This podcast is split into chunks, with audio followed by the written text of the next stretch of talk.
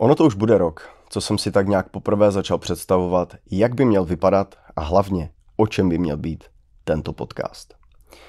Až posledních šest měsíců tady ve Venice bylo ale skutečnou životní zkouškou, zda to celé dokážeme vybudovat. Sválně říkám dokážeme, protože já celou tuhle věc nedělám sám. Postupně, jak bude čas plynout, vám budu ukazovat všechny lidi tady na podcastu, kteří se na téhle celé věci podíleli nebo podílí.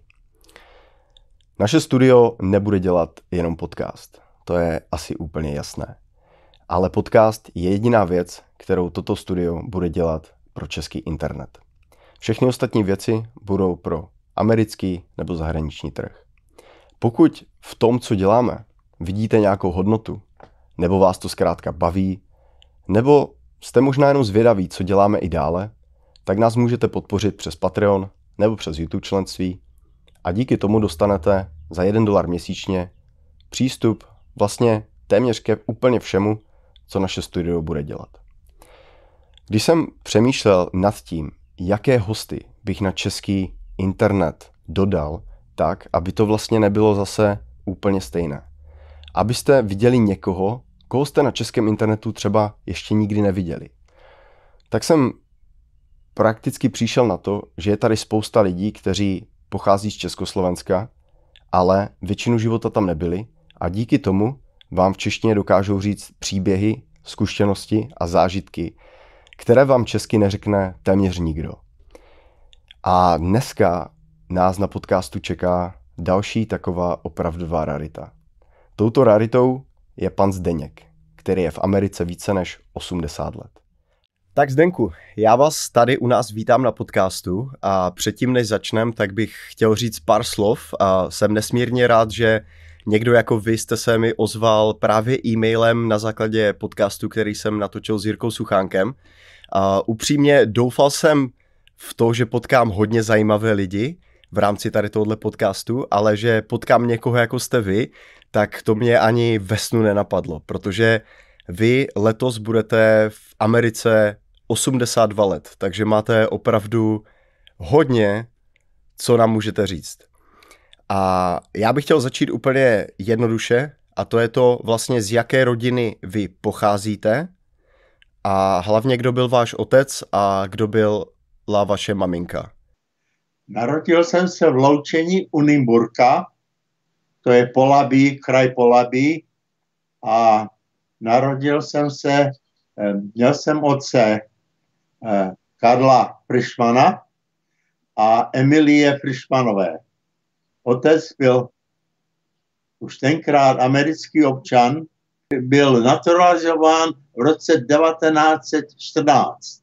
Našel jsem jeho naturalizační papíry, které, jestli bude nějaký zájem, vám ukážu na, na plátně. Eh, otec, nevím, jak se dostal k tomu, že byl anglickým námořníkem jako ne vládním, ale eh, komerčním námořníkem. Nakládal eh, tenkrát lodě uhlím do, do kotle, aby, byl, aby byla pára. Uvízl v eh, Americe a oženil se s vdovou s jedním dítětem pak měli spolu ještě další dvě. Eh, k tomu se dostávám později, že když jsem emigroval, tak mě se jedna ta rodina zaujala. No a jak se to potom teda stalo, že váš otec se potom vrátil do Československa, kde vlastně vy jste se narodil. Proč se tam vlastně vracel a co se stalo s jeho tehdejší americkou ženou? Otec žil zde v USA eh, do, do doby, kdy eh, manželka, jeho první manželka zemřela a děti byly dospělí. Nejmladší syn s tím otcem jel, který mu se tam nelíbilo, tak který se vrátil zpátky do USA, kde měl starší sourozence. A otec eh, zůstal v Česku a jeho Eh, rodina, příbuzný ho chtěli, chtěli dále oženit. a našli mu nevěstu, která byla moje mamka. Rozdíl věku byl asi 20, aspoň 20 let.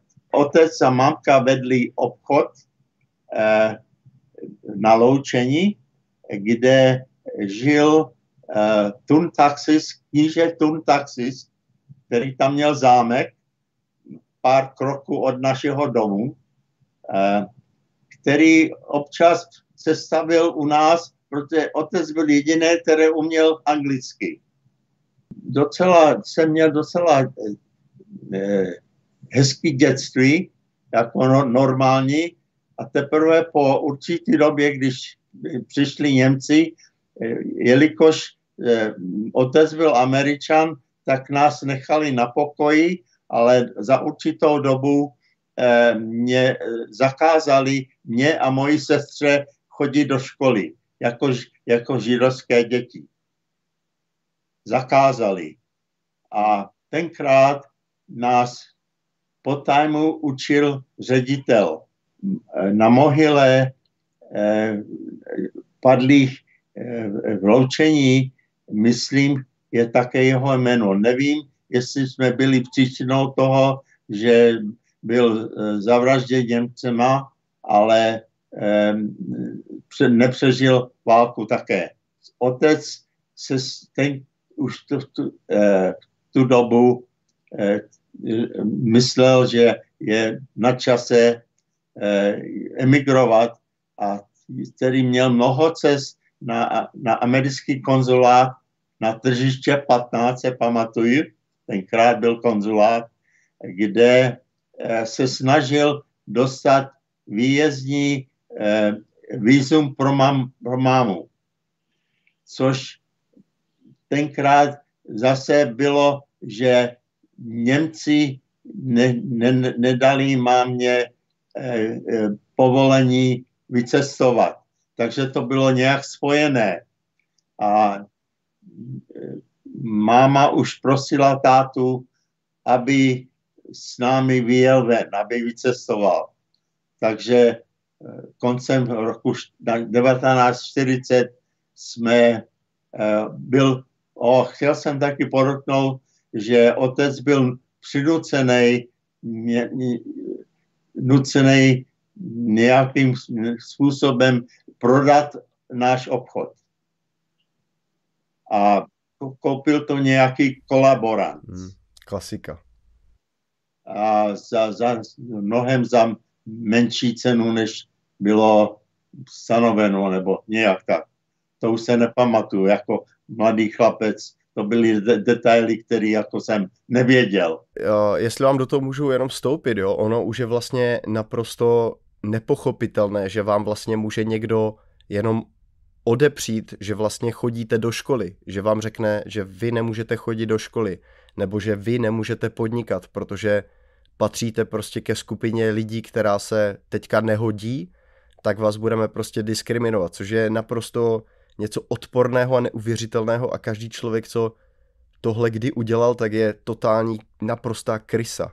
Protože pokud vlastně vás někdo bude hodnotit podle toho, jak vypadáte, nebo máte, jaké máte náboženství, nebo cokoliv jiného, tak je to ta největší odpornost, které se můžou ti lidi dopustit, že vám jako malým dětem zakážou studovat, zakážou vám číst, psát a vašim rodičům zakážou podnikat, aby vlastně mohli vás uživit. To je ten neuvěřitelná odpornost. Když, vždycky, když mi tohle někdo připomene, tak si vlastně tak uvědomím, jaké svinstva se ještě v tak nedávné době děli.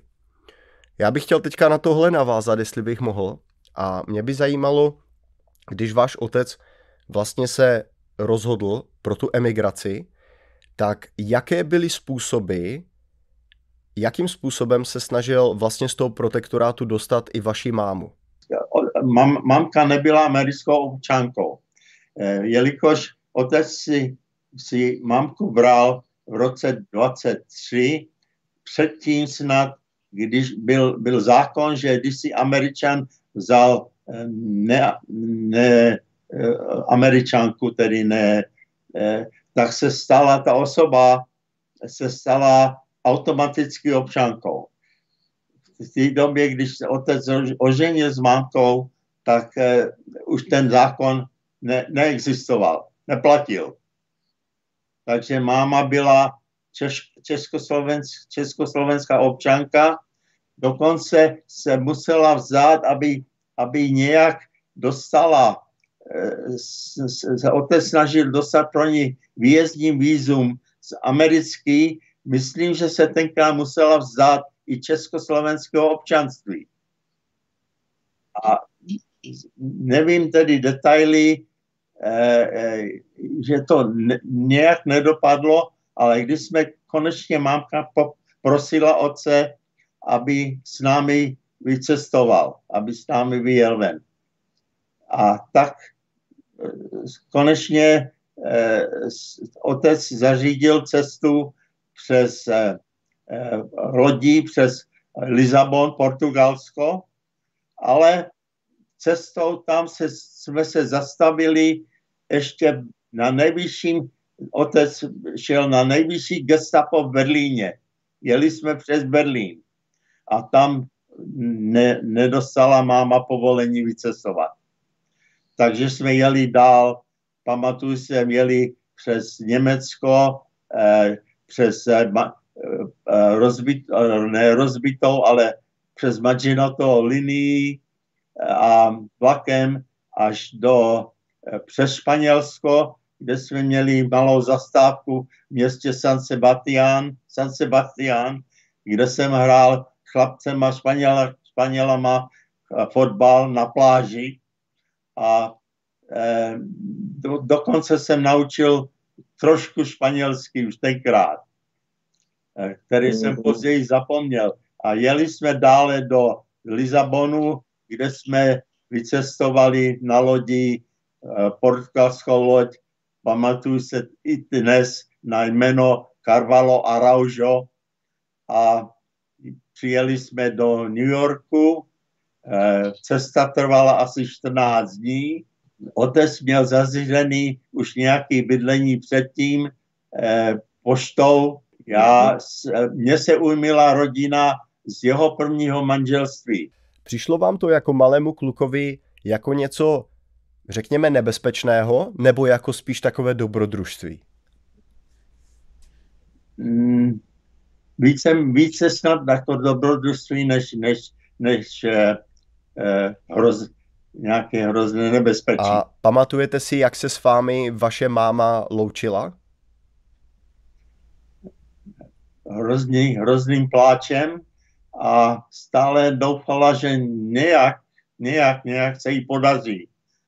Ale dokonce se tak nestalo a do, dostávali jsme, dostali jsme od něj o její zprávy eh, přes Červený kříž, kde nám psala dlouhý dopis, aby jsme se starali o otce, který už byl starší tenkrát 63 let aby jsme se o něj starali, protože jsme byli mladší a, a, a už a se, se, e, sestra byla už tenkrát 15 let, eh, eh, víceméně dospělá a tak máma v dopise nás prosila, aby jsme eh, se o něj starali, aby jsme se starali o sebe, aby jsme dobře studovali a tak dále. A tento dopis už přišel přes eh, Červený kříž a byl cenzurován Němcema. Na obálce už byla eh, eh, razítko jako svastika. Ten, bohužel jsem ten, ten, ten, ten dopis nenašel, mám ho tady někde, ale nenašel jsem ho prozatím. Uh-huh, uh-huh. Jaký byl vlastně osud vaší maminky po tom vašem odjezdu? Jedna paní Vášová můžu jménem říct, nám nabídla prozatímně její podkromní byt, kde jsme jako čtyři bydleli víceméně v jedné místnosti. A to nám poskytla taky z dobré, dobré vůle, kde snad i lidi, druhý lidi by se snad báli nás us, uh, us, ne uschovat, ale umístit aspoň.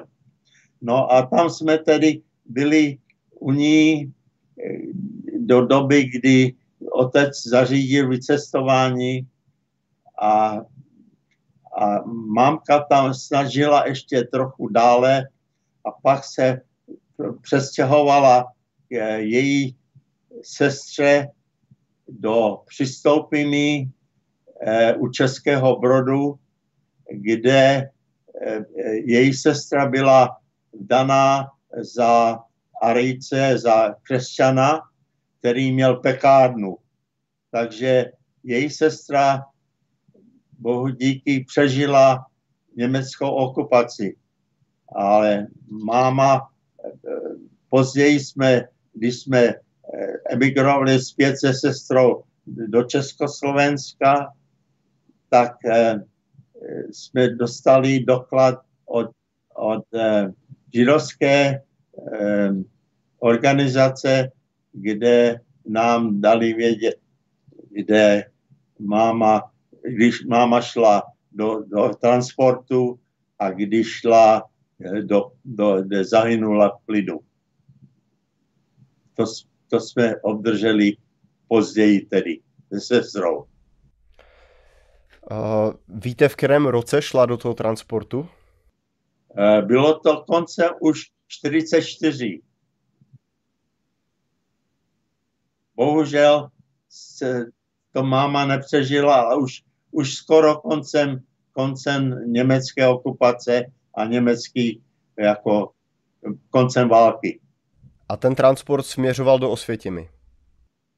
Ano, to jsme ale se dozvěděli později, když ale její sestra nám psala eh, do Ameriky, že neví, co se s mámou stalo a tak dále. Tenkrát to bylo ještě eh, nevědoucí, že eh, aby jsme přijeli a snad pomohli hledat mámu nebo nějak tak. Na to ne, tenkrát bylo už více let, ale o to se starala moje sestra. Wow. Ne každý má takovou rodinou story a ne každý dneska ještě nám ji může vyprávět, takže uh, moc vám za to děkuju. Jo, je to určitě i po těch letech téma, které není úplně jednoduché, když se o tom člověk baví a když nad tím takhle vzpomíná, zvlášť když se baví o svých rodičích, ale uh, jsem hrozně rád, že jste nám vlastně tuhle část uh, života vlastně rozkryl, že si i my vlastně později narození potom můžeme představit, jak je to asi bylo, když se s váma máma loučí, když vy víte, že ji asi už nikdy neuvidíte a když potom vám dojde, že zemřela sama ze spoustou jinými neznámými lidmi někde prostě v plynové komoře. To je naprosto neuvěřitelné. Zdenku, já bych si teďka dal uh, s váma jenom uh, rychlou přestávku a potom budeme pokračovat dál, jestli souhlasíte. Je rok 1940, vy jste pořád ještě mladý chlapec, jste tam s otcem, který je šedesátník a s vaší trošku starší sestrou a teďka přijedete poprvé do New Yorku, na Manhattan a teď vidíte tu Ameriku. Jak to na vás celé působilo a jaká byla vaše startovní pozice? Co vlastně váš otec musel dělat a jak jste museli žít, abyste to vůbec dokázali ten začátek přežít? Bylo to eh, trochu naléhavé, hlavně pro otce. O mě se tenkrát zaujala eh, rodina jeho prvního manželství, eh, kde jsem žil skoro celý rok. Jelikož neuměli česky, a tak jsem se naučil za ten rok docela dobře anglicky. Sice tenkrát jsem chodil na střední školu, kde jsem ještě věkově neměl eh, být, ale dali mě do střední školy, kde jsem se učil celou tu dobu skoro rok jenom anglicky. Žádné jiné předměty, protože považovali taky, že, že z mojí obecní školy a za, začátku měšťanky eh, jsem byl na tom eh, určitý výši jako že jsem mohl už být v té střední škole v Americe, to, to znamená high school. to je tady střední škola. A moje sestra žila s otcem, který si zařídil apartman eh, v český čtvrtí, tenkrát se to jmenovalo Yorkville. Když jste neuměl česky, tak jste se neum, ne, ne, ne, nějak s nikým ne, nedo, nedo, nedohovořil. Protože ty babičky tenkrát to bylo ještě starší, už starší lidi a starší emigrace, která byla z roku 30 nebo co, kde, kde emigrovali lidi kvůli uh, uh, živobytí vlastně. Protože v Evropě snad tenkrát v roce 30. a tak dále nebylo docela dobře, tak lidi emigrovali do Ameriky a tyto lidi byli právě v tu dobu, kdy my jsme emigrovali, byli ještě v tom té české čtvrtí, jak jsem podotknul předtím a myslím, že se to, o to zmínil Jirka Suchánek, eh, že tenkrát, když jste neuměl česky, tak jste se nedohovořil. No, Jirka mi právě o té české čtvrti říkal, ale vy jste tu českou čtvrť ještě viděl 25 let před ním, takže určitě bych se vás i zeptal na tu českou čtvrť, ale než se k tomu dostaneme, tak mě by zajímalo vlastně, jaké to bylo pro vás a vašeho tátu tam vůbec začít nějakým způsobem fungovat. Bylo to velmi, velmi eh, eh krutý pro otce, když emigroval s dvěma dětma a měl v kapce 16 amerických dolarů. To chci podotknout. A s baťohama jsme přijeli do Ameriky, protože nebylo dovoleno vycestovat z více věcí. Přestože jsme byli američani. Bylo to kruté, pro otce hlavně. Otec se živil tím, že předtím v Americe měl firmu dělal písemný eh, reklamy, mm-hmm. malování. OK, jasně, chápu. Dokon, dokonce měl s nějakým eh, partnerem, měli firmu, se do, dopracoval, že měli firmu, eh, kde měli velké zakázky dělat reklamy na dostihách, dostihových eh, věcí. Ale s tím chci říct, že eh, otec tenkrát, než, než jel zpátky, tak ten jeho obchod ztroskotal, protože přišly niony, nionové nápisy. Takže ruční mal, malování ztroskotalo. A tím to byl jeden z těch důvodů snad, proč jel zpátky do, do Československa. Takže vy jste se narodil jenom díky tomu, že začaly neonové nápisy. Když se k tomu vracím, to byl asi ten důvod. Takže vy jste se vlastně narodil jenom proto, protože vznikly neonové nápisy. To je, to je zajímavé. Ano. E, živil se tím ze začátku, že chodil po známých obchodech lidí, kteří se na něj pamatovali, že dost, mu nechali napsat reklamu do výkladu na jídlo a, a e, například na dveře, e, kolik, kolik, jak mají otevřeno, kolik hodin a tak dále takové věci dělal. To bylo tedy pár měsíců předtím, než vypukla světová válka, než Amerika, Amerika eh, šla, eh, vypověděla válku Němcům v 41. roce. No, já vím, že tenkrát byl New York, New York byl eh, velmi čisté eh, město. Hrál jsem jako junior fotbal za eh, AFC Praha juniory, kde jsme vyhráli eh, pohár státu New Yorku. Lidi byli slušně ustrojení. Eh, tenkrát myslím, že ani neexistovaly džíny. Tenkrát nebylo, ne, džíny nebyly populární ještě. Mm-hmm. Že si byli normální ustrojení kalhoty a košile a no, otec no, no, byl uvlečen, musel nosit kravatu.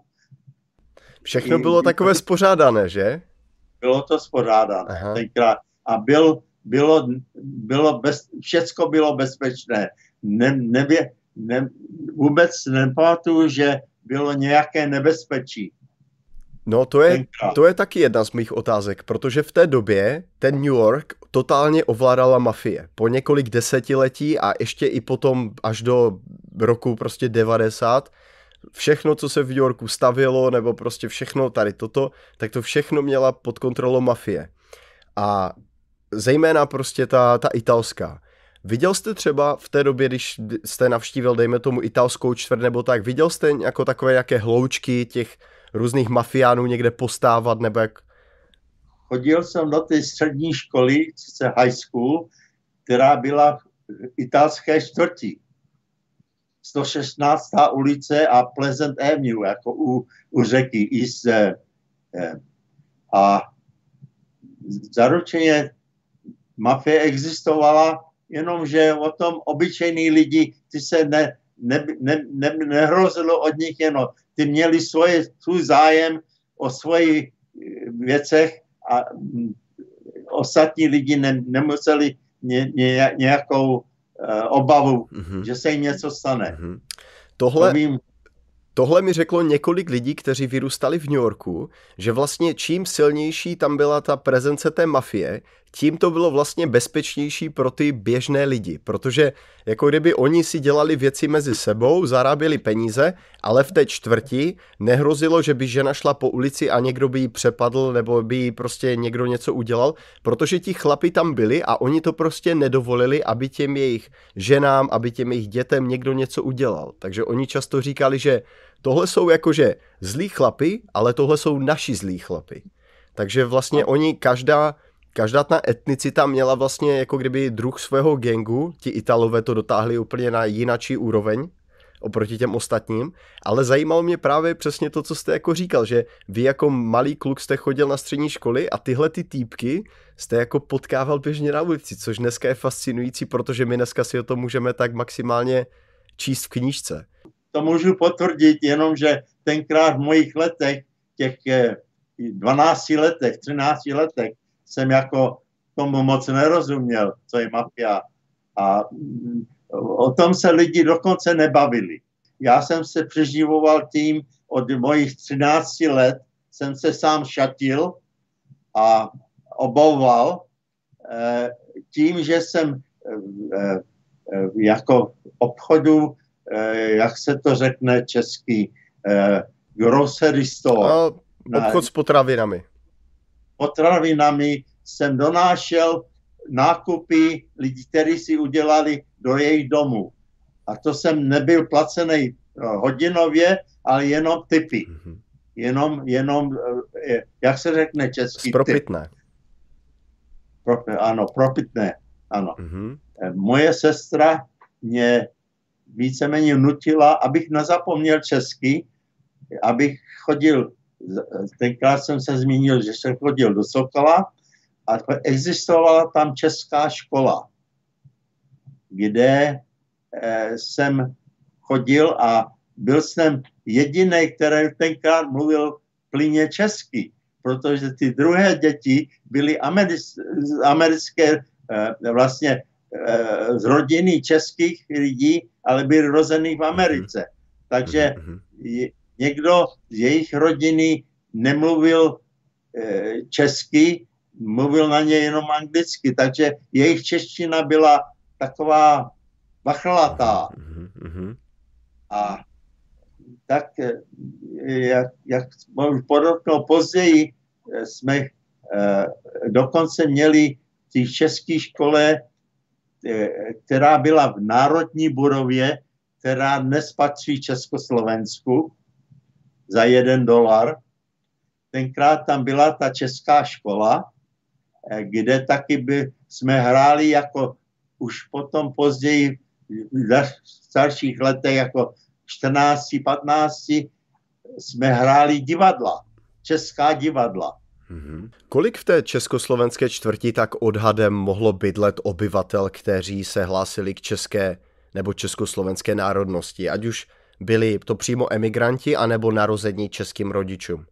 Snad větší, vě, větší česká eh, populace byla jenom v Chicagu. New York byl dru, druhá největší česká eh, populace. Takže řekněme třeba nějakých 250 tisíc Čechů třeba, protože Chicago bylo půl milionu. Já myslím, že klidně v té době tam bylo aspoň čtvrt milionu Čechoslováků. To je hustý. Já si to vůbec nedokážu představit v kontextu dnešní doby, že by člověk přijel do, do New Yorku a viděl tam 250 tisíc Čechoslováků, kteří vlastně tvoří velkou československou čtvrť, která je ještě navíc do určité míry jako soběstačná v tom, co sama vlastně jako tam produkuje za služby a co tam vlastně vyrábí za, za věci a tak dále. Že tam vlastně je i škola a tak dále a tak dále. To, to je to je hodně zajímavé. Abych se chtěl do té doby trošku přinést a nakouknout tam tak alespoň na jeden den a vidět vlastně, co tam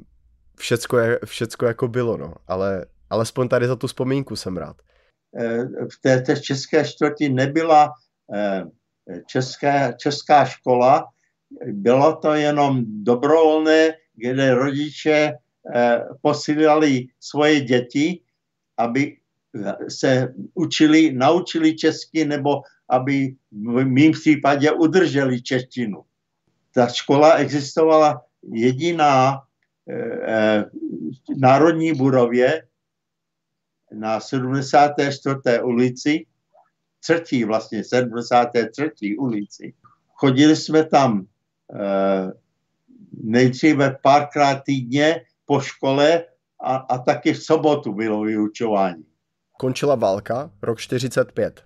A vy jste teďka vlastně zvažovali, jestli zůstanete v Americe, anebo jestli pojedete zpátky do Československa. Jestli byste mi mohl říct něco o tomto období. To bych musel přijít trošku na jiné téma, eh, protože jsme ne, ne, neměli přesně přesnou zprávu o, o osudu mojí matky. Eh, eh, její sestra nám podotkla, dopise nebo co, že, eh, že bychom měli přijet a hledat mámu. Něco podobného. Tenkrát jsem byl už eh, více letý, mi bylo kolik, 17 let. Sestra, ale zase jiné téma, byla načuchlá socialismem.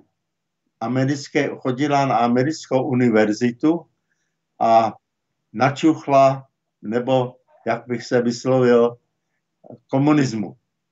Během války, jak k tomu přišla na univerzitě a také pracovala během války pro organizaci pro ruskou pomoc, americkou ruskou pomoc, kde se posílali eh, jídlo a oděvy, oděvy a tak dále. A tam taky načuchla, to bylo vedené komunistama, američanama. Takže vy jste se v tom roce 45 vlastně vrátili do Československa. Jak to na vás působilo, když to porovnáte s tím, v jakém stavu jste tu zemi viděl, když jste odjížděli a když jste přijeli? Mojemu otci se to, se to nějak nelíbilo, ale eh, dal povolení sestře, abych jel s ní. Musela mi povolení od, od otce, protože se nebyl, já nebyl plnoletý, sestra už byla. A když jsme tedy jeli lodí z přístavu z Brooklyna, zase lodí asi přes týden, možná skoro deset dní. Přistáli jsme v Německu, teď se nepamatuju. A jeli jsme, sest, naš, jeli jsme naští, sestra měla nějaké známé v Paříži a jeli jsme přes Paříž a potom jsme se jeli do, do, do, do Prahy, mm-hmm. kde jsme měli nějaké příbuzné, eh, tedy mojí matky sestra, která přežila válku a nějaké jiný příbuzný v Českém Brodě, který přežili koncentrační tábory. Jako můj bratranec. Začal jsem pracovat eh, přes nějakou známost, nebo co mě přijali na UNRU. Já nevím, jestli tenkrát to byl byla organizace, která byl to plán, Mar- část Marshallova Jako plánu. hospodářská pomoc, ano. pomoc České UNRA, ano. Taky se blížil, blížil můj čas, kdy je, američani museli k odvodu po 18 letech. Byl jsem prohled, prohlédnut eh, americkým lékařem na konzulátě eh, a nějakým eh, lékařem, který mě, mě dal eh, avízo, že, že jsem schopný vojančit, což bylo nevýdaný taky. Že já jsem byl jedna z mála, mála snad Jako moment, my jako jeden, případ, jeden z mála případů, protože vlastně on vás vyšetřoval na tom konzulátu? Ano, jel jsem dokonce eh, UNRA jezdila jeepem do Berlína párkrát týdně snad. Takže mě dopravili s mojema dokumentama, jo, dali mě, eh, vydali mě eh, na americkém konzulátě jsem měl svůj, svůj první americký pas, samostatný. Mhm. kde mě přejmenovali z Zdenka na Dennyho, na Denny. Protože konzul ne, neuměl vyslovovat, tak to zkomoloval, tak, tak jsem eh, přijel do, eh, do Berlína, kde mě přijala eh, jednotka, eh, jelikož jsem mluvil anglicky a dokonce trošku německy. A tak mě přijali do jednotky vojenské policie. Jak vypadal ten Berlín v roce 1946, když vy jste tam poprvé přijel? Tenkrát to bylo rozvité vše. Berlín byl spustošen, rozvitý. Jedině, jedině se nechalo projíždět úzkou silnicí, protože všude na stranách byly cihly a tak dále. A teprve Němci to sami začali uklízet a, a obnovovat cihly a tak dále. Jak se tam žilo tomu běžnému obyvatelstvu, těm Berlíňanům? No, jelikož jsem ztratil mámu Němcům, tak jsem se jim psil ze začátku. Jako, měl jsem jako, mili, jako empík například, eh, že jsem eh, někdy i kopnul Němce, když jsme jeli s jeepem a tak dále. Pak mě to ale, říkáš, mě to přestalo, že to nevyřeší tím. Takže jsem se uklidnil. No a hlavně to bylo to běžné obyvatelstvo, jako mnohdy jako ti lidi, co tam byli, tak ti ani nebyli No, součást to- toho systému, no. Proto taky ze začátku jsem eh, měl službu jako empík, mě dali hlídat eh, naši americkou věznici, kde byli kluci zavřený pro přestupek a tak dále. A já jsem, eh, já jsem hrozně se bránil, nebo jsem, eh, zase se nedovedl vyslovit, eh, bránil tomu, že jsem nepřišel do Německa eh, hlídat naše, naše kluky, že jsem přijde, přijel hlídat Němce. Kolik v tom, v tom Německu nebo zvlášť v tom Berlíně bylo zahraničních vojsk? Protože ten Berlín byl rozdělený na čtyři sektory a mě by zajímalo, jestli vlastně vy jste měl i kontakt, dejme tomu, ze Sověty, s Francouzi, nebo třeba s Angličany, nebo s Američany. Ja- Jak, jak, jak vlastně vypadal ten váš běžný den v tom Berlíně v tom roce 46? Byl tam organizován eh, eh, čtyřčlenový eh, hlídkový, eh, jak se řekne, patrola. Patrola. Hlídková Ano, ano. patrola, patrola eh, ze čtyř, čtyř, mocností. Já jsem tam byl z důvodu, že jsem uměl, se naučil rusky víceméně. Že jsem se domluvil, dovedl domluvit s Rusákem, s ruským vojínem. Eh, Angličan uměl francouzsky, takže jsme se nějak dovedli eh, dohod- dohodnout. A pak přišli na to eh, moji vedoucí, že nemám vůči list, Mhm. že neumím řídit. A přestože jsem jezdil, tak mě dali na zkoušku eh, zkoušet eh, eh, zkoušku jízdy na jeep, s jeepem. Eh, bylo to eh, ve sklepě podzemí nějakých SSáckých eh, bytů, no vlastně SSK kasáren, kde jsem tu zkoušku neprošel. Že jsem mi, eh, jak se řekne... Rupnul jste takzvaně. Rupnul jsem. A oni mě nechali jezdit dál. tak auto nejezdí na papíry, ale na benal, takže to je...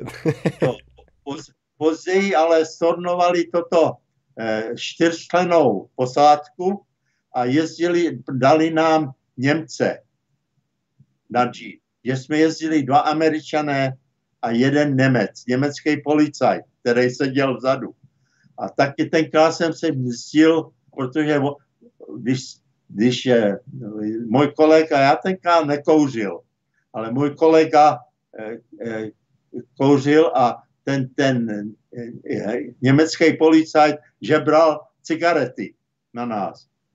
Tak mě to našťuplo, několikrát jsem ho schodil z toho jeepu. To je děs. Tak jsem se ještě mstil.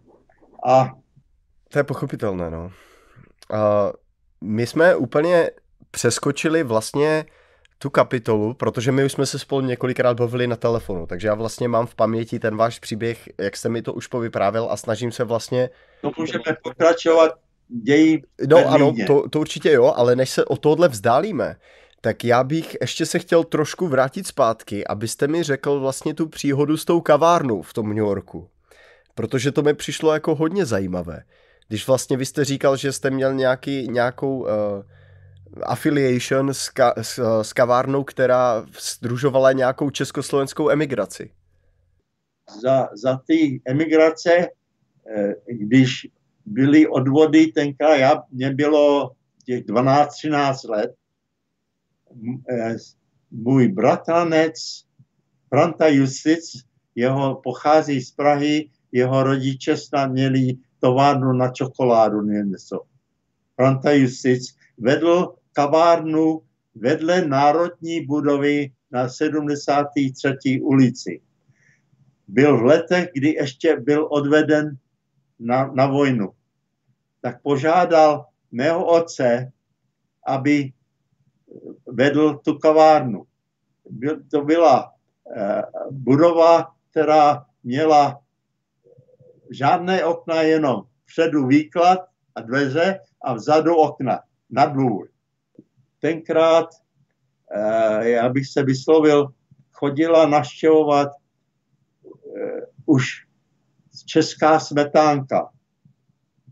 Chodil tam Jan Masaryk, pamatuju si na to Zenkl, pražský starosta, doktor Steinbach a takové lidi, eh, Bedřich Váška, Váša, eh, tenkrát jsme říkali česká smetánka. Celebrity. A, a pamatuju se na to, že se, se, se sestrou jsme pomáhali otcovi je obsluhovat kde eh, otec objednal eh, české housky a rohlíky a šel nakoupit do delikatesu tvrdý salám, jak se říká, eh, tenka uherský salám. A měli jsme český okurky naložený tam, byli ke koupi.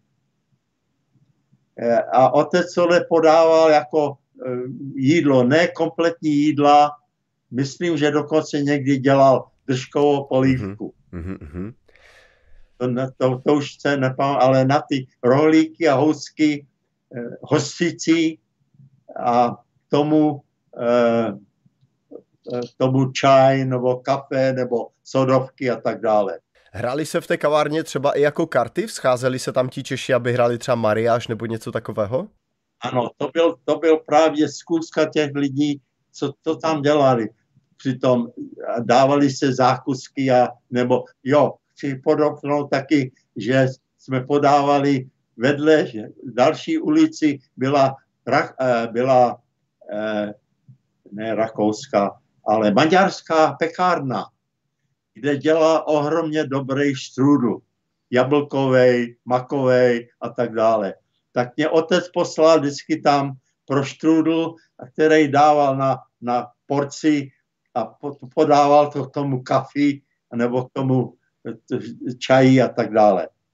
A tyhle ty lidi, kteří tam chodili, kterým jsme říkali smetánka, hráli vzadu mariáš. Jelikož tenkrát neexistoval eh, chlazení, jenom větráky možná a byly vedra. To, to, to bylo v letě, byly velká vedra, a takže byly otevřený okna. Všude skrze jako štrud, štrudlový a, a, a obchod. Z, z ulice až do dvora. Ano, ano, ano, ano. Takže vlastně jste dělali takový jako průvan přes ten obchod, že to byla taková dlouhá nudle, jako kdyby, takže... Bylo všechno otevřené, ano. A myslím, že tenkrát jsme neměli ani pořádný větráky, jako větrníky. Jasně, no. A tyto, tyto lidi tam tedy hráli mariáš. A jednou si pamatuju, že je e, ty lidi na druhé strany dvora se na ně stěžovali policii, že jsou velmi hluční, protože oni při mariáši a taky byli hluční, pravda. Tak ty lidi si stěžovali.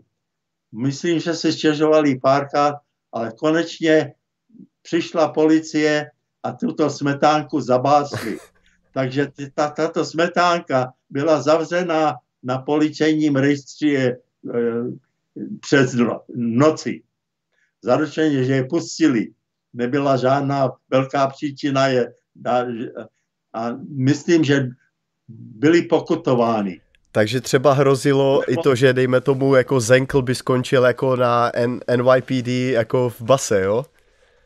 No, že, že to hrozilo to těm, těm lidem naproti, že nemohli no, spát. Jasně. Protože to, to, ty, ty lidi tam byli do noci. No tak to jasně. Dokonce já jsem, já jsem šel spát a otec tam ještě žil a zabíral obchod snad ráno mm-hmm. někdy. Ty lidi tam vydrželi celou noc. Takže mohla nastat i situace, kdy vy jako mladý kluk jste třeba nesl kafe jako Masarykovi? Ano. OK, tak takhle zaflexit nemůže jen tak někdo v roce 2022. To vám řeknu jenom takhle. Myslím si, že asi budete jediný člověk, který který vlastně i uvidí tohle video, nebo kterého já určitě v životě potkám, který mi řekne, že někdy obsluhoval Masaryka, jo. Nejde o to, že by to bylo jak led na měsíc, ale je to prostě takovou věc, kterou vám nemůže říct úplně každý. Takže tohle je fakt dobrý flex. No, je jako jako mladík, tenkrát mi bylo těch 12-13 let, že jsem ani ne, nevnímal, že to jasně, je jasně, Masaryk. Jasně, a nebo Zenkl. Ano, ano. Já jsem nevěděl, že Zenkl je, byl, byl hlavním uh, uh, starostou To byla hodně významná pozice, no. To je jenom taková zajímavost, a... takový flex, no. Já bych se teďka vrátil zpátky do toho Berlína, jo. Já jsem jenom chtěl zmínit tady toto, tuhle kapitolu a chtěl bych se teďka vrátit do toho Berlína. Jací vám přišli vlastně ti Němci, ti lidi, kteří tam bydleli, jací vám vlastně přišli jako lidi? Já jsem byl způsob, uh, působil v části Berlína, která byla blízko té ruské zóny, kde Němci byli velmi rádi, když jsou když jsou uh, v kontaktu s Američanama, protože měli strach z Rusáků mm-hmm. tenkrát už. Mm-hmm. Rus, Ru, Rus, Rusáci měli špatnou mm-hmm. pověst, znásilňovali jo, ženy jsem, a tak dále a tak viděl. dále, jo. Tak eh, v té naší sekci Berlína byli Němci velmi přízniví na nevím, kterým roce to bylo, kdy Eh, eh, Rusáci, Rusové eh, najednou obsadili nákladní železnici dráhu, obsadili nádraží. Naším sektoru americkým obsadit nákladní nádraží z jejich potřeby. Já nevím, proč to udělali. Takže eh, to byla úplně směšná situace, že eh, my jsme, že tam byla ruská posádka obsadila to nádraží, kolem jsme je obklopili americkou jednotkami a kolem nás bylo půl milionu rusáků. Takže to byl takový kruh úplně směšný. A v té době jsme neměli žádné přestřelky s rusákama a jenom například jsme, aby, aby jsme je vyputili z toho nádraží, jsme snažili je vyradovět, že neměli zásoby a taky jsme vystříleli světla, jejich lampy na, na to. To byl, to byl akorát ten, ten eh, takže vy jste vlastně, oni vlastně obsadili nádraží ve vašem sektoru, vy jste to nádraží obklíčili a kolem vás bylo ano. dalších půl milionu jako Sovětů, kteří zase obklíčili ano. vás.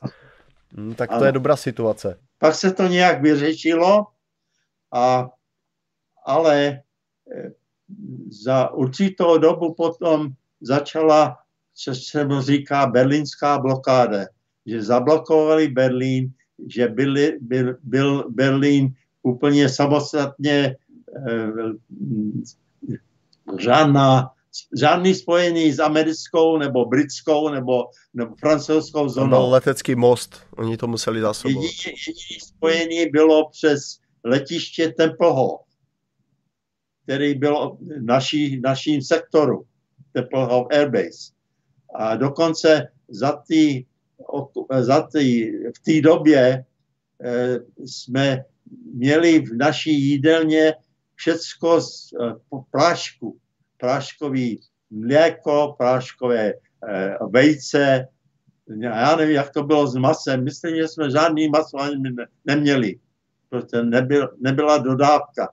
Jedině, že jsem měl pár kamarádů po posádce toho eh, tempoho letiště, kde měli dobrou kuchyni, protože měli dodávky letadlem takže jsem byl občas pozván na večeři tam.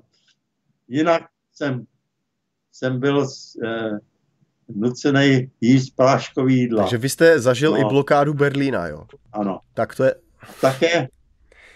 Tak to je další takový flex, který nemá dneska jen tak někdo, že bych... Taková malá historka a taky ne, ne, nevím, kdo to organizoval, ale bylo to takové jako, jako olympiáda spojeneckých armád.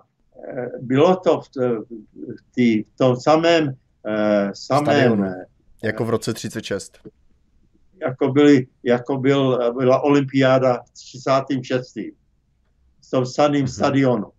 Hrál jsem za americký eh, berlínský medvědi, jsem hrál eh, eh, hokej jelikož jsem to hrával i v mládí a hrál jsem fotbal za americkou armádu, jelikož jsem byl ten, ten, ten velitel těch, toho eh, atletiky, atletický velitel.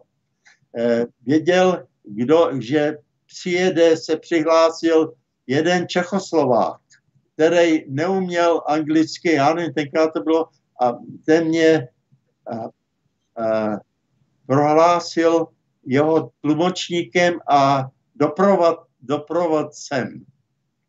A tento člověk byl Emil Zátopek, kterému jsem dělal doprovod v Berlíně a, a tlumočil. Emil Zátopek neuměl anglicky.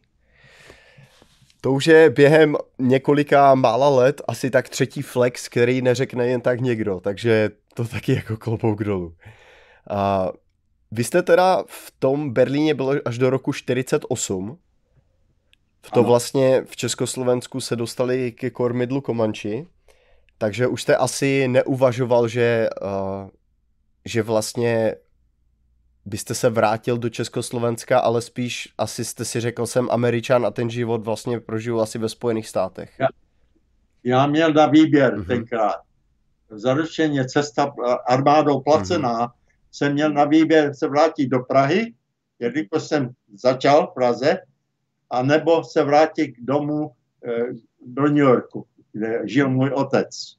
Takže jsem se rozhodl se vrátit zpátky do USA, do New Yorku. No tak teďka se dostáváme do té Ameriky poválečné. To jsou ta zlatá léta té Ameriky, když to takhle řekneme, jo? protože víceméně ten rozkvět začal až jako po té válce. Ale vy jste mi i říkal, že vlastně ta Amerika po té válce byla celkem chudá.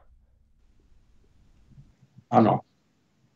Nebyla velká nezaměstnanost a například výroba ještě vázla, že teprve začali vyrábět auta v roce 49, myslím, nebo koncem 48. A e, tím chci říct, že e, byla nezaměstnanost veliká.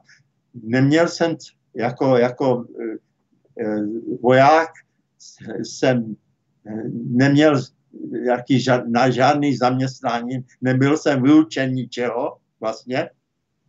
Takže těch skoro rok jsem byl na programu Eh, kde mě eh, vláda nebo armáda, vlastně nevím tenkrát kdo, že mě platili nezaměstnanost celý rok a tenkrát měl právo na to být celý rok, tomu říkali 52-20, 52 krát 20. Bylo to 20 dolarů na týden. Kolik bylo 20 dolarů na týden v té době? Kdyby nebylo otce, kde jsem žil s otcem, tak bych na tom asi nevyšel. Přestože pivo bylo docela laciný. No, tak život není jenom o pivě.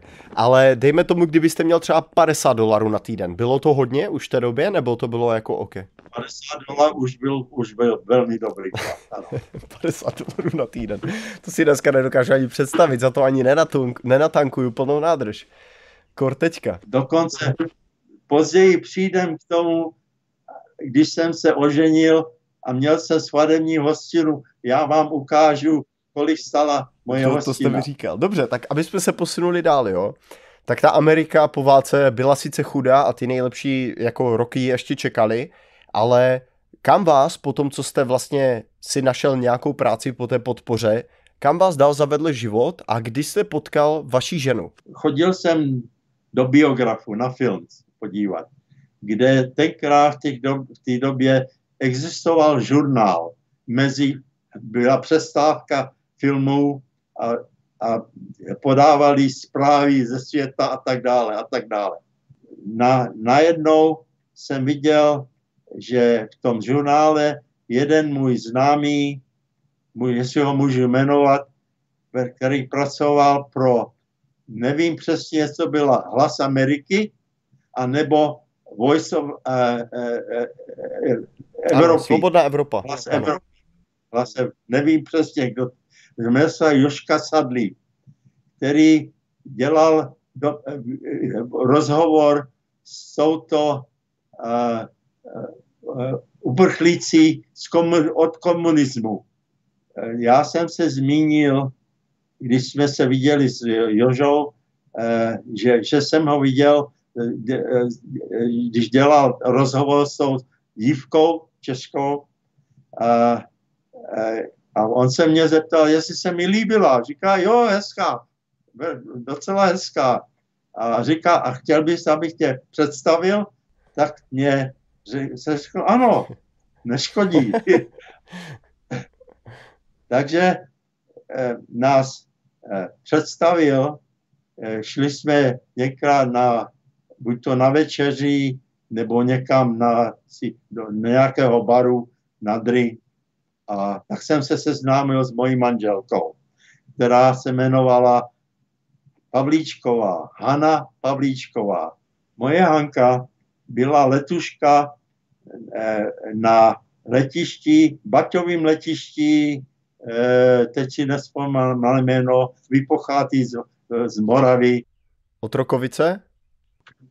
Ano, pracovala tam eh, v té době taky začali lidi utíkat z komunismu, od komunismu. V posledních let 49. 50. a tak dále. A od té, tam eh, také z, té, z, té, z toho letiště nebo z toho kraje uteklo letadlo přes hranice, tenkrát myslím do Rakouska. Komunisté nedůvěřovali lidem, kteří byli na tom letišti a všechny je vyhodili, vyrazili. Takže Hanka šla zpátky do Prahy k rodičům. Tam se taky setkala s svojí kolegyní, která pracovala na tom letišti. Vzali si krátkou dovolenku Mariánských lázních. Najednou setkali s pilotem, který býval taky na tom letišti na Moravě, kterého vyrazili, ale teď dělal pilota toho malého letadla, který rozprašoval to, ty pole, pohraničí. Já myslím, že Mariánské láhve byly pohraničí. Ano, ano. Jenomže přišla, přišla situace, že ten, ten letal s mechanikem, který, který mu se museli eh, prozradit nebo se, eh, eh, jak, se, jak by se vysloví jinak, že chtějí utéct. No, museli mu to říct, no. Museli mu to říct, protože on by je nenechal všechny tři do toho letadla. Jako me, me, mechanik byl jako kapitán místo pilota. Mm-hmm. Tak byl kapitán letadla, že se staral o to letadlo. To byl jeho, jeho, ano, ano, jeho ano, ano, obzor. Ano. A takže museli se mu pro, prozradit, nebo jak, jak, jak bylo to slovo? No museli mu to říct, no. Museli mu to říct, že chtějí utéct. A on řekl, OK, tak, že, OK, že taky uteče, že půjde s nima. To letiště, kde to letadlo bylo, působilo odkud, bylo obsazen, tam byla posádka, jak by mohli zletět, protože ten četař, který, který byl vedoucí té stráže, eh, byl víš, hrozně přísný. Jak by se dostali k tomu, jak by mohli zletět. Takže se rozhodli, že mu dají na pivo, aby jel s traktorem do vedlejší vesnice pro pivo. Tak se ho zbavili. Tohle tom si pamatuju, jak mě manželka řekla tyhle ty detaily. Než přijel četař s pivem zpátky, zletět a letěli přímo nad lesy, letěli do Německa, abych to, to trochu eh, dal do toho trošku humoru, že viděla, eh, bylo to v neděli a hráli, americká armáda hrála na hřišti jejich americký fotbal. Takže to bylo poprvé, co viděli americký fotbal. Takže oni přistáli jako v americké, jako v americké zóně. V Německu, v západním. Ano, přistáli ve výběžku, ale měli štěstí, že by letěli o pár kilometrů dál, tak by byli ve východním. východním Německu. No, tak to by asi nechtěli. No. To je zajímavá story a vy jste právě ji viděl v tom žurnálu, v tom, v tom kině a pak jste se s ní potkal a pak asi se děli i o další nějaké věci a díky tomu jste spolu byli vlastně celý život. No, jsme asi po třech měsících poznalosti jsme se, se, se oženili a dali. No a ta pozdější část vašeho života od tohohle bodu, co jste dělal jako třeba za práce a co byla taková nejdelší vaše práce, kterou jste dělal? Věnoval jsem se autoovoru. Eh, koupil jsem si tenkrát v tom roce za 500 dolarů amerických 12 roku staré auto. Tenkrát nevyráběli auta, nebyly auta. O 48. Let, roce. Ono, víte co, 12 let vlastně, když to řekne člověk dneska, tak by si řekl, OK, no, tak auto z roku 2010, žádný problém. Jenomže vy, když to řeknete, že to bylo v roce 48, tak najednou 12 let staré auto je, že to je z roku 36 a to je úplně jiná matematika, protože člověk si dneska ani nedokáže jako představit, jak vlastně takové auto z roku 36 vypadá a možná bychom to nebyli ani schopni jako rozjet, jo. A to, to pro vás, bylo to jako fáro v té době, když člověk jako měl auto, nebo bylo, ta, jako, bylo to stará nějaká jako jenom nějaká popelnice. Co to vlastně znamenalo v té době mít auto? Znamenalo to, že se mohl vyjet do do přírody ve městě, nebylo potřeba, protože existovalo eh, autobusy a, a metro a ty zvýšená dráha Manhattanu byla, tenkrát dokonce bylo těžko najít pneumatiky, protože se nevyráběly ještě. ještě se nevyráběly Takže pneumatiky. Když, když, když eh, bylo to trošku trošku těžký. Tak... Kolik stál benzín v té době zhruba, nevíte? Jo, já jsem, když jsem hledal nějaký ty dokumenty pro vás, tak jsem našel teď tady, dnes nebo před, předevčírem, eh, eh, jelikož později jsem byl sám sobě zaměstnaný, tak jsem musel schovávat všechny, všechny účty. Takže mám účty z roku 60. let. Aha. Ještě. Aha, aha, aha. A našel jsem úč, účty, kde byl, byl jsem ben, naplňoval tank do auta za 4 dolary, plný tank. Bylo napsáno 16 nebo 18 centů. No a teď si vemte, že tohle byly vlastně 60. léta, jo? Tak kolik to mohlo ano. být v těch 40. letech? To muselo být ten tank jako 5 centů za galon, nebo prostě kolik to muselo být úplně zadarmo to, se ne, to, to bylo po deseti centech. To je neskutečné. Nepamatuju to se. je neskutečné. Ne... No tady se aspoň vlastně dostáváme k té inflaci, jo. Když vlastně vy jste zmínil tu svoji svatbu, tak můžete nám říct, kolik vlastně ta svatba pro všechny ty lidi stála v té době? Z mojí svatby a Hančiny svatby napsáno Mr. Zdenek Frischman a adresa je to účet z a, Bohemien ze Sokola. Mm-hmm kde jsme měli hostinu. Mm-hmm. Já jsem byl Sokol, otec můj taky byl Sokol, tak jsme angaž, jsem si za, uh, uh, angažoval svadební hostinu v Sokole, kde měli jídelnu a podávali jídla. Tam byla taky jídelna pro publikum. Takže čtu 18 kompletních večeří nebo jídel 20 dolarů 75, celkem 49 dolarů 50 centů. 18 lidí. 18 lidí. 18 Manhattan koktejlů, jako předtom, 9 dolarů, 18. 1,5 tuctu extra peč, pečiva, 90 centů. Po pěti centech bylo pečivo. Pět centů. Rohlíky, odnáte pečivo a, a, a koláče a tak dále. Eh, angažovaný jeden, pos, po, jeden služebník, jako vejte, jak se řekne česky? Pingl. No, pingl, no. Pingl. 10 dolarů. 10 dolarů, 10 dolarů jste dali Pinglovi za svatbu, jo? Jo, protože typy nebyly. Možná, že dostal něco ještě stropit ne. 6 litrů, litrů nevím, ginger ale. 3 dolary.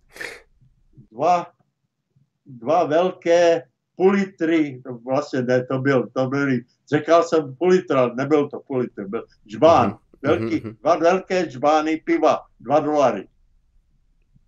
Celkem. Uh-huh.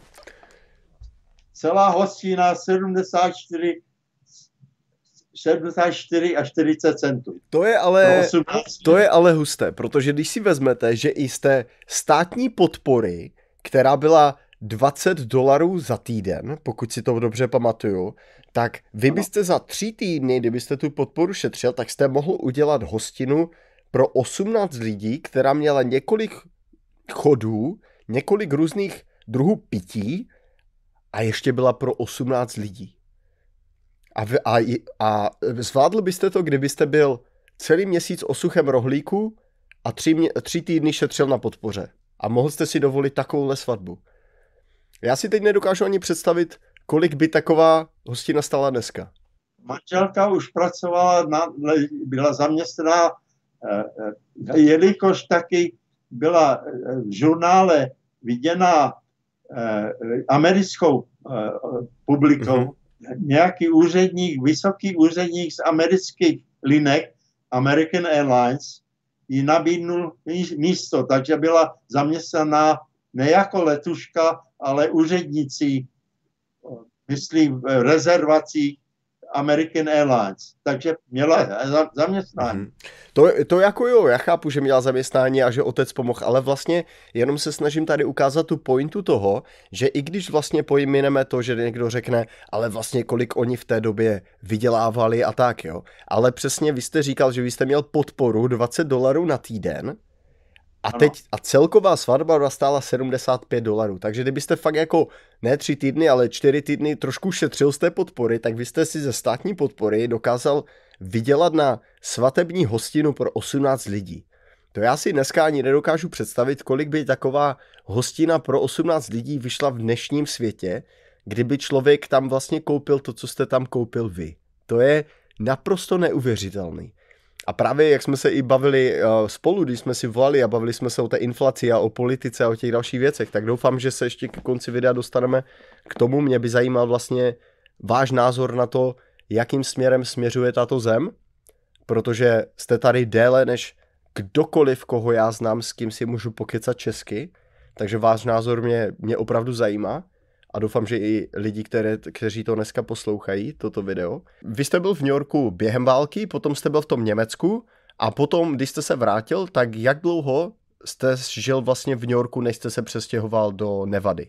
Až do, do toho roku, do, do toho 2011. Okay, takže vy jste vlastně bydlel v New Yorku od roku 40 do roku 45 a potom zase od roku 50 do roku 2011. Takže vy jste viděl několik takových vyloženě amerických dekád, které formovaly ten, ten New York, jo. A já si to ani nedokážu představit vlastně v New Yorku strávit tolik času, jak vy, jo? protože já když si to spočítám, tak vy jste v tom New Yorku byl více než 60 let. Která ta dekáda byla pro vás osobně ta nejlepší a která si myslíte, že byla nejlepší pro ten New York jako samotný? Kdy se tam žilo prostě jako kdyby nejlíp? Uh, myslím v těch 70. letech to bylo uh, nejpříznivější. Když jsem byl už, byl jsem pojízdnej, mohl jsem si uh, vyměnit auta, jako koupit nové auto, anebo nebo uh, si vyměnit auto za další. Mm-hmm, mm-hmm.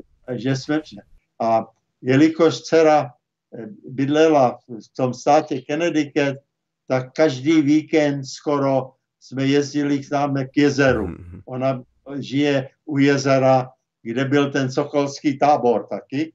A tak jsme každý víkend s manželkou i s dětmi jezdili eh, do, do, do toho státu New York.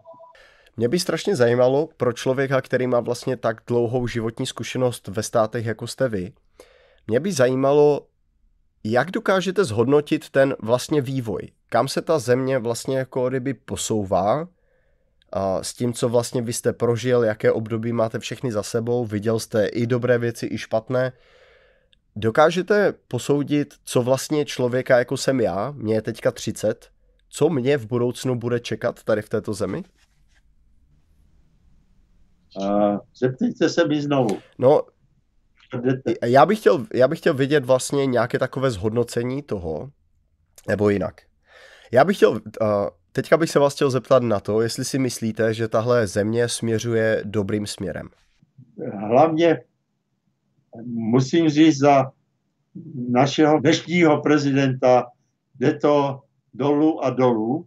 Začíná v určitých státech eh, kde, kde panujou, jak to říká slovo panujou, já nevím, jak bych to řekl jinak, demokrati eh, je, upadají mnohem dříve než státy, kde panují republikáni. Eh, lidi si dělají, co chtějí. Mm-hmm. Takže myslíte jako si vlastně, že některé města, kde vlastně vládnou demokrati, tak se to ubírá jako špatným směrem, nebo se to týká Ameriky jako to, celku? Jde to špatným směrem, že dokonce eh, lidi z některých států utíkají, jako myslí eh, lidi, kteří vlastní domek na, eh, v Kalifornii, eh, který, který se dobře smýšlí jako aktuálně smýšlí, tak utečou. Přicházejí do, do Nevady, který, který je víceméně neutrální. Stát Nevada. Lidi utíkají z New Yorku na Floridu, protože se zvýšilo za, za demokratických vedení. Jsou zvyšovány daně, hlavně daně, majetek se, hodnota majetku se snižuje, protože existuje kriminalita a drogy a tak dále, místo aby to šlo nahoru. Uvidíme, jak, jaký to bude po volbách. Ale musím potvrdit, že ne, pro starého paprda, jako jsem já, že to nejde k lepšímu. Tím to chci říct. Jak hodnotíte uh, práci našeho současného prezidenta? Přece jenom za chvilku tam už bude skoro dva roky, teďka tam je tak rok a půl. Tak jak si myslíte, že se mu daří řídit ten úřad? Že no, zaručení se to mnohem zhoršilo, protože náš pán prezident je dneska už sedilní člověk, který, eh, který, který mu to nemyslí a je pod vlivem mladších lidí, kteří jsou socialisté. Mm-hmm. A nebo například už blíže komunismu. Mm-hmm. Jako ta čtyřka ve Washingtonu těch mladých lidí, ty, ty kontrolují už ty, ty starší. Vy jste celý život zastával jaký politický směr? Jakou stranu jste vždycky preferoval? Ne, když jsem žil, ze začátku jsem v New Yorku jako mladík eh, dospěl jako po 21, kde jsem mohl volit, tak jsem byl registrován jako demokrat. Já musím podotknout, že tady eh, eh, ve státě Nevádě i ve školství, v nauce, taky už existuje jiný směr. Něco podobného, jako bylo za mého mládí, nebo jak moje Eh, sestra načuchla komunismu. Něco podobného. Když, když máme debatu s mojí vnučkou, která studuje na univerzitě v, ne, v Reno, Nevádě, tak máme pochyby, jaké je tu školství, protože ty mají úplně jiný názor než my starší lidi. Mm-hmm. No, pokud chce někdo změnit ten stát, tak musí podchytit tu mladou generaci a dát jim do hlavy něco jiného, no. A vy jim můžete často vysvětlovat cokoliv chcete, ale oni pokud si to nezažijí, tak vám prostě věřit nebudou, no.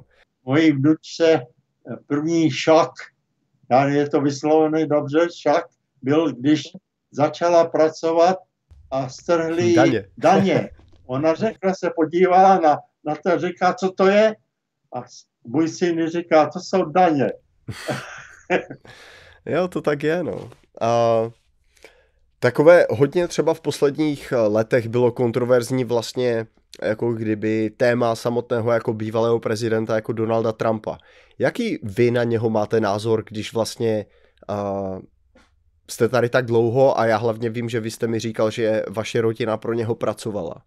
A tohle by mě, tohle by si myslím, že by si zasloužilo jako zmínku, protože uh, vy opět máte nějakou osobní zkušenost vlastně s tímto člověkem, nebo prostě vaše rodina, takže nám můžete říct něco víc, než vlastně to, co se dozvíme jako jenom v televizi. Když jsme žili v New York, v státě New Yorku a v Asorii přímo, tak manželka pracovala pro hotel Hyatt byla zaměstnaná v telefonní centrále, kde se musím podotknout, že eh, Trump vlastnil částku toho hotelu s rodinou Pritzk z Chicaga. A manželka eh, v té centrále měla za eh, její, její povolání bylo když lidi požádali, aby byli eh, ráno zbuzení v určitých hodinách, tak musím podotknout, že eh, Trumpova manželka byla přítelkyní eh, Navrátilovi, uh-huh. Martiny Navrátilovi. Uh-huh. a Martina měla, měla volný, že měli nahoře nejvyšším patře jako jejich byt. Mm-hmm. A Martě tam měla přístup taky, anebo měla už svoji místnost a manželka ji budila česky. Mm-hmm. Když můj, eh, můj syn eh, ztratil svoje zaměstnání eh, a eh, byl, byl přijatý do, taky do hotelu jako zaměstnanec, nejdřív měl zaměstnání eh, jako eh, dodání, kde byly potřeby, kuchyňské potřeby a tak dále.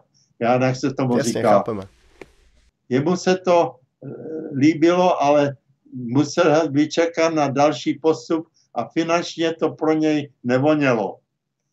Měl kamarády, kteří pracovali jako uh, vrátný v hlavního vchodu. Mm-hmm. Uh, a nebo uh, se starali o zavazadla, kde měli spropitný. A to spropitný bylo nemuseli platit všechny daně z toho. No jasně. To bylo... Nebo cash, jasně. Jak to říká, na ano, černo. Cash, no, hotovost. Ne, nebylo to na černo, ale cash, neplatilo cash, no. Takže měli, měli ohromný příjem na jejich mládí. Se jim dařilo dobře. Tak musím říct taky, že syn eh, měl příhodu, eh, Trumpová manželka eh, vycházela ven, venku v taxíku nebo vlastně, jo, v taxíku, ne v limuzíně, čekal manžel, pan Trump, který urgoval, aby ušla, ale ona se zastavila u hlavních dveří a vrátný byl můj syn. A bavila se s ním česky a ne, nevěnovala pozornost na to, že na ní troubí manžel v limuzíně, aby šla. Dokonce otevřel dveře a už, už jako, byl rozlobený. Jako, že hurry up. to je vstý. A ona mu, ona mu řekla, běž do prdele. Nebo prostě ještě anglicky, ale mluví s mojím našíncem. To je hustý. Tak mě nech. To je hustý. Takže vlastně jako on chtěl, aby ona už jela a ona ho poslala prostě někam, že mluví s někým jako uh, s Čechem nebo s Čechoslovákem. No, já se bavím s našíncem, česky. Tak asi jako úplně poslední věc, jenom takhle jako na závěr. Mě by zajímalo, jaký je pro vás takový ten klíč k té životní vitalitě a tady vlastně k tomu to, že vám je 94 a když jsem minule viděl, jak rychle dokážete vstanout ze židle, tak si říkám, že já sám někdy mám takové dny, kdy tak rychle z židle nevstanu. A jestli byste nám prostě řekl takový nějaký ten, to vaše nějaké životní krédo, co člověk musí dělat, aby se dokázal dožít věku přes 90 let a co máte v plánu tak do budoucna, co vás, co vás tak čeká?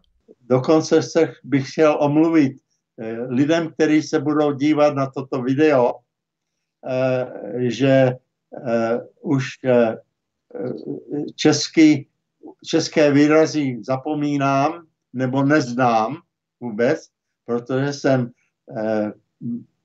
vyrostl vlastně ve, ve obou řečích, ale tu první řeč jsem eh, nezapomněl, ale eh, neovládám už. Jak bych to je pochopitelné. A, a eh, tím chci taky říct, že se omlouvám za to, že někdy to není, není hezké se na to video dívat. To nevadí, to, to, nechte, to nechte na nás, ale mě by zajímalo vlastně, jestli děláte něco jako přes den, co vás, co si myslíte, že znatelně přispělo třeba k, ve, k vašemu současnému zdraví? Nezdávám se eh, svým, eh, eh, jak se říká, bolestem, které definitivně mám. Mám bolest v zádech, bolest v ruce, artridu a tak dále ale nezdávám se tomu a snažím se dokonce dostat do, do stavu, kdybych si chtěl ještě zaťukat tenis. Měl jsem operaci, eh, mám, eh, mám já nevím, jak se řekne český pacer, který pomáhá srdci. Jo, ano, ano, ano, chápu, chápu. A měl jsem operace jiné, eh, takže před dvěma lety jsem ještě hrál. Tak to jako ve deva, v 92 letech hrát tenis, to jako... Čtveřicí, no, ano. To... Ne, ne, single jsem už No nehrál. jasně, ale i tak ve 92 letech hrát tenis, tak to zase opět, to je zase další flex, který asi nemá jen tak někdo, jako jo. Tím, že jsem sportoval celý život, všech, všechny možné sporty, mimo amerického fotbalu, jsem dělal všechny sporty. I lehkou atletiku. Mm-hmm. No to je super. Takže cítíte se jako dobře v, v poměru vlastně uh, na to, kolik vám je let a to je to hlavní asi, ne? Protože když člověk nemá zdraví, tak to stojí celé za prd. Závidím lidem, kteří ještě můžou eh, se věnovat sportu. A potom tady je velká část lidí, kteří závidí vám, že můžete aspoň chodit, jo? Takže já si myslím, že, že závidět není úplně jako to, to, to správné asi, ale spíš jako být vděčný za to, co člověk může dělat vlastně. Tak ta závis je obou Závis je obou stran, ano. Vždycky člověk závidí to, co nemá asi, no. No hele, já si myslím, že pro tuhle část by to nejspíš bylo vše. A já bych vám chtěl strašně poděkovat za to, že jste si udělal čas a že jste si tady takhle se mnou sednul a popovídal. Chtěl bych i na závěr možná říct i ostatním lidem, kteří vlastně možná poslouchají tenhle podcast tak, jako vy jste třeba poslouchal ten s Jirkou Suchánkem, že pokud si prostě myslíte, že váš příběh je zajímavý nebo jste v životě zažili něco důležitého, co byste chtěli, aby prakticky zůstalo v podvědomí lidí, tak se nemusíte prostě bát a napište mi e-mail, je v popisku tohohle videa, nebo mě nějakým jiným způsobem kontaktujte a můžeme se o věcech prostě pobavit tak stejně, jak jsme se tady bavili s panem Zdeňkem a určitě to bude zase super, no. Tak jestli ještě něco, co byste chtěl dodat na závěr, tak klidně můžete. Když jsem se vracel v roce 45 zpátky do, do Česka, do Československa, jsem dostal za úkol požadavkem bratří Koželovů dodat do pražského klubu ČLTK dodávka míčku, amerických tenisových míčků. Když jsem ty, ty, ty, eh, ty míčky přivezl, ten vedoucí ČLTK tenkrát, nepamatuju se na jeho jméno, ale byl to hrozně vysoký pán. Já jsem byl šesto vysoký tenkrát skoro, ale on byl mnohem vyšší než já tak mě poděkoval a zeptal se mě, jestli hraju tenis, tak říkal, no jako, jako že jsem hrál tenis, mám dřevěnou raketu, kterou jsem si přivezl sebou a on říká tady, jestli bych si chtěl zaťukat s, s Jardou Drobným. Jarda Drobný tenkrát byl nejlepší tenista České republiky. Eh, eh, proto jsem se dostal s vámi do styku, protože Jirka se popletl, že si to spletl s Malečkem, že eh, Maleček by byl placený nebo byl eh, angažován eh, králem Egypta. Tenkrát to byl Jarda Drobný, který, mm, myslím, se dostal do finále Wimbledonu. A tak mě řekl, jestli mě řekl, že jestli si si zaťukat s Jardou Drobným. Tak jsem řekl, ano, samozřejmě. Tak mě představil Drobnýho, šli jsme na kurt a tak jsem z pár pře- přehrávek mě Jarda řekl, nechme toho, hovno umíš. tak to je jasný, když hrajete s profíkem. Tak, tak, tak, jsem, tak jsem tomu přišel, že jsem poznal Jardu mm-hmm. Drobnýho. No ale vy jste vlastně ten rozhovor s Jirkou Suchánkem viděl a na základě toho rozhovoru jste mi napsal. A právě to mě připomnělo mm-hmm. a jsem se dostal eh, do, do styku s mhm. vámi.